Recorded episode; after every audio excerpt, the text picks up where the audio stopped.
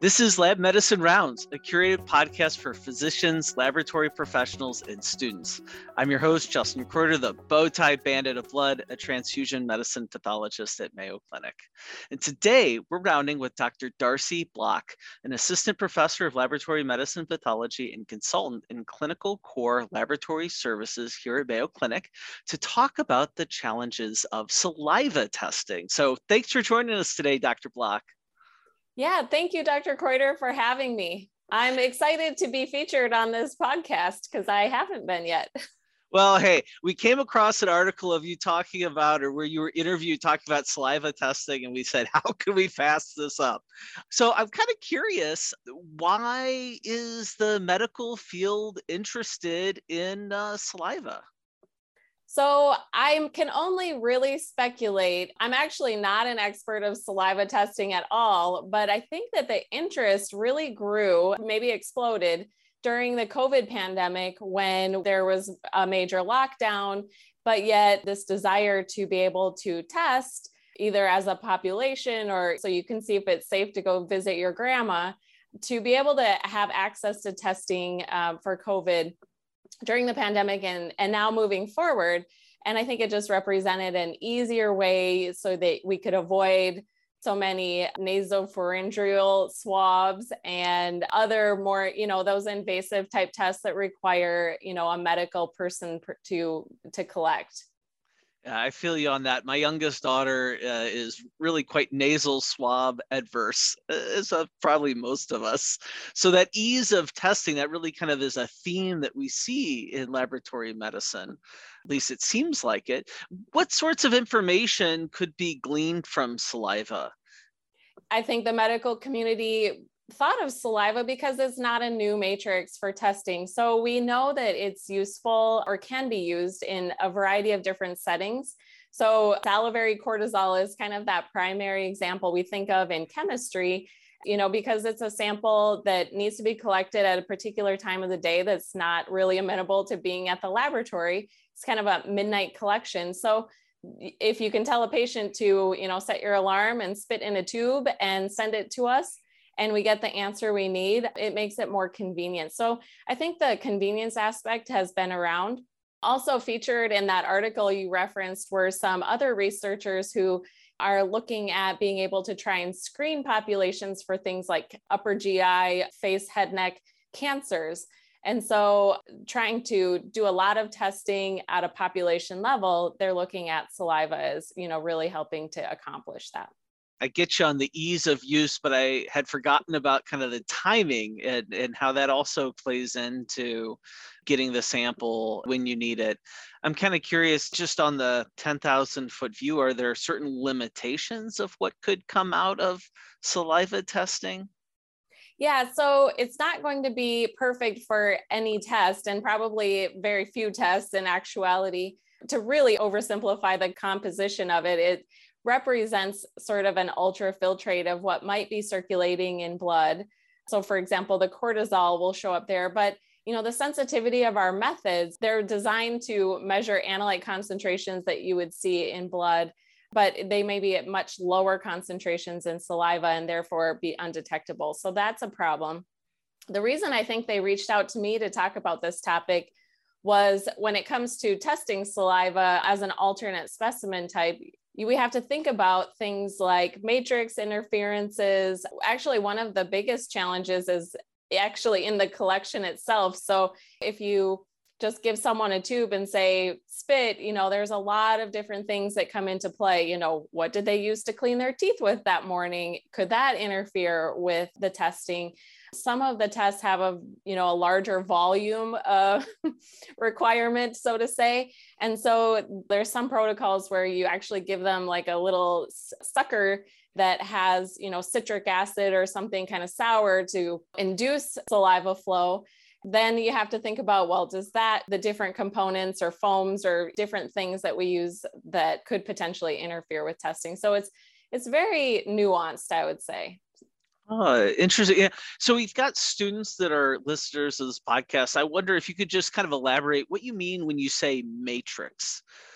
Really that composition of the sample. If you think about blood, it has a lot of protein, a lot of different types of factors, you know, coagulation factors, small analytes, big analytes at a whole spectrum of concentrations. And so when we even just pipette a sample, there's a viscosity difference between, you know, something like water or serum versus even just whole blood or you know some of the sticky gooey things that come out of other places of the body.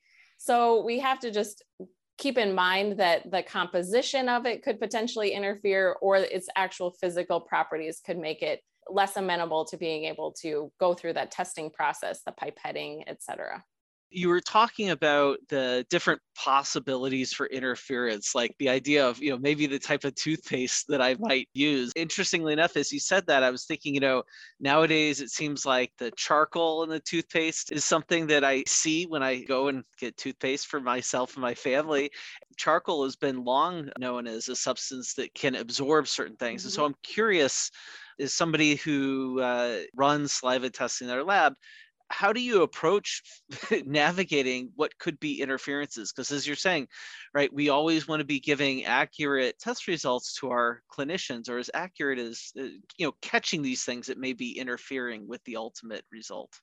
This is not unique to my laboratory. All of our laboratories have to demonstrate accuracy precision et cetera for the tests even tests that are meant to be used for that sample type. So, for the example of blood or a urine sample, we have to verify that the test actually performs correctly. So, when we change the specimen type, such as testing saliva, we have to verify, and usually we do that by some accuracy studies, things like spiking in a known amount of the analyte and being able to demonstrate that we recover that concentration back out, that there isn't something that's either sponging it up or causing a falsely elevated signal, for example. So those are the types of things that we want to do. The other really important thing for variables such as that is when these tests get go through the development process, they would typically have a very, you know, you might test all a, um, a number of these variables and then verify, you know, it matters or it doesn't matter. And then you kind of have to set a fairly strict protocol for, you know, using this container this device, et cetera, et cetera, this time of the day, you know, all of those things kind of get into that protocol. And then when you move forward, it minimizes that variability when it comes to the actual results.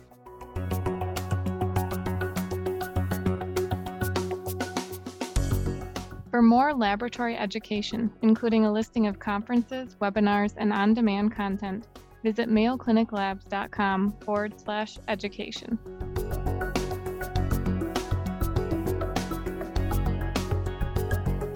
I'm going to get myself in trouble here when I ask this, but would that be considered part of the matrix or the matrix is just the specimen itself, not exactly all the, like you said, collection parameters around it?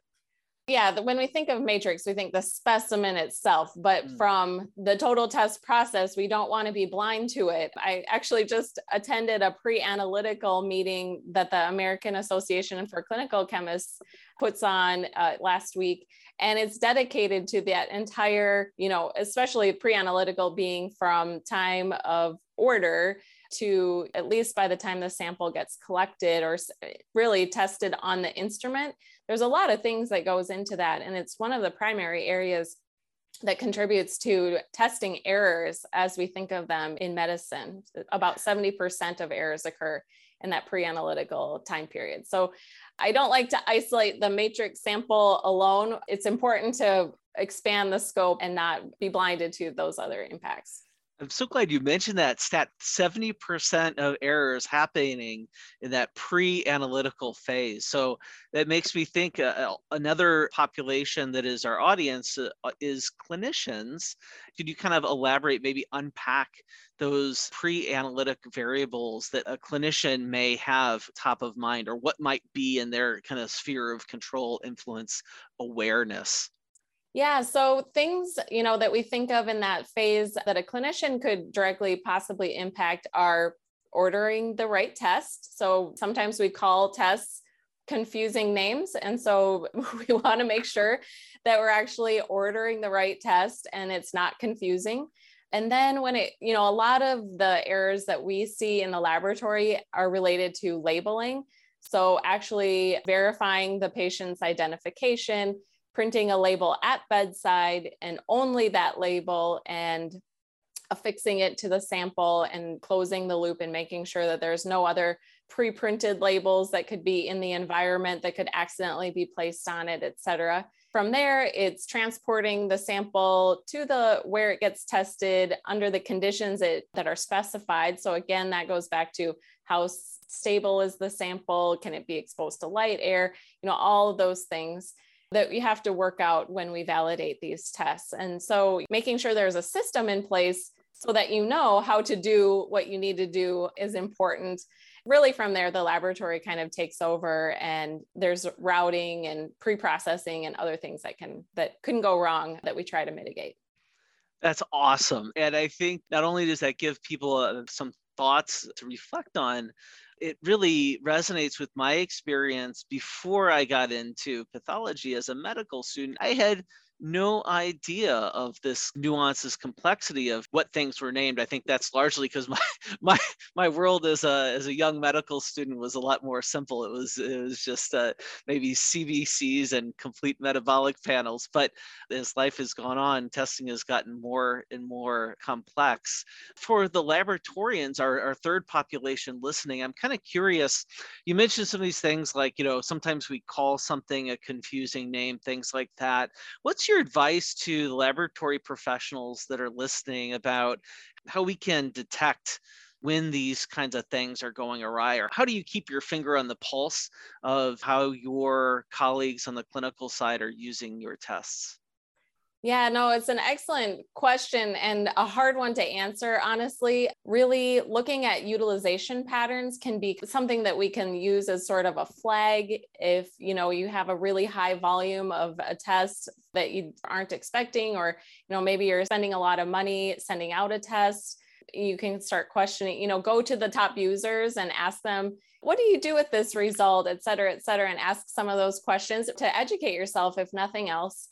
And then when it comes to actual test naming, there are initiatives out there to try and standardize our names for orderable tests so that the medical student that goes on to a residency somewhere else and then a fellowship possibly somewhere else and then practices medicine at various institutions you don't have to relearn medicine every time you take a step in your career. So, actually, this is kind of in that informatics space. Dr. Ila Singh, who leads a TRUU-Lab, um, I'm not going to be able to tell you what that stands for T R U U. LAB initiative, which is actually sponsored by the CDC to help they're kind of sending out surveys to clinicians and asking them, you know, what would you call this? And then coming to consensus for some of those things. You'd think it would be simpler than that, but it actually isn't. Oh, that's awesome. That's an awesome thing to mention. I, I wasn't aware of, of that TRUU-Lab. We're really kind of gone down a little bit of a rabbit hole, but I'm so curious. And I think you were just throwing out these gems for, you know, our audiences, clinician, laboratory professional, and student. Going back to the big picture, what do you see as the future for saliva testing like? Is, is this bright, dim, long road? Uh, what do you see? Yeah, you know, honestly, I would be only guessing, but I'm going to just speculate that saliva testing, you know, it may expand in some of those niche areas, I'll call them.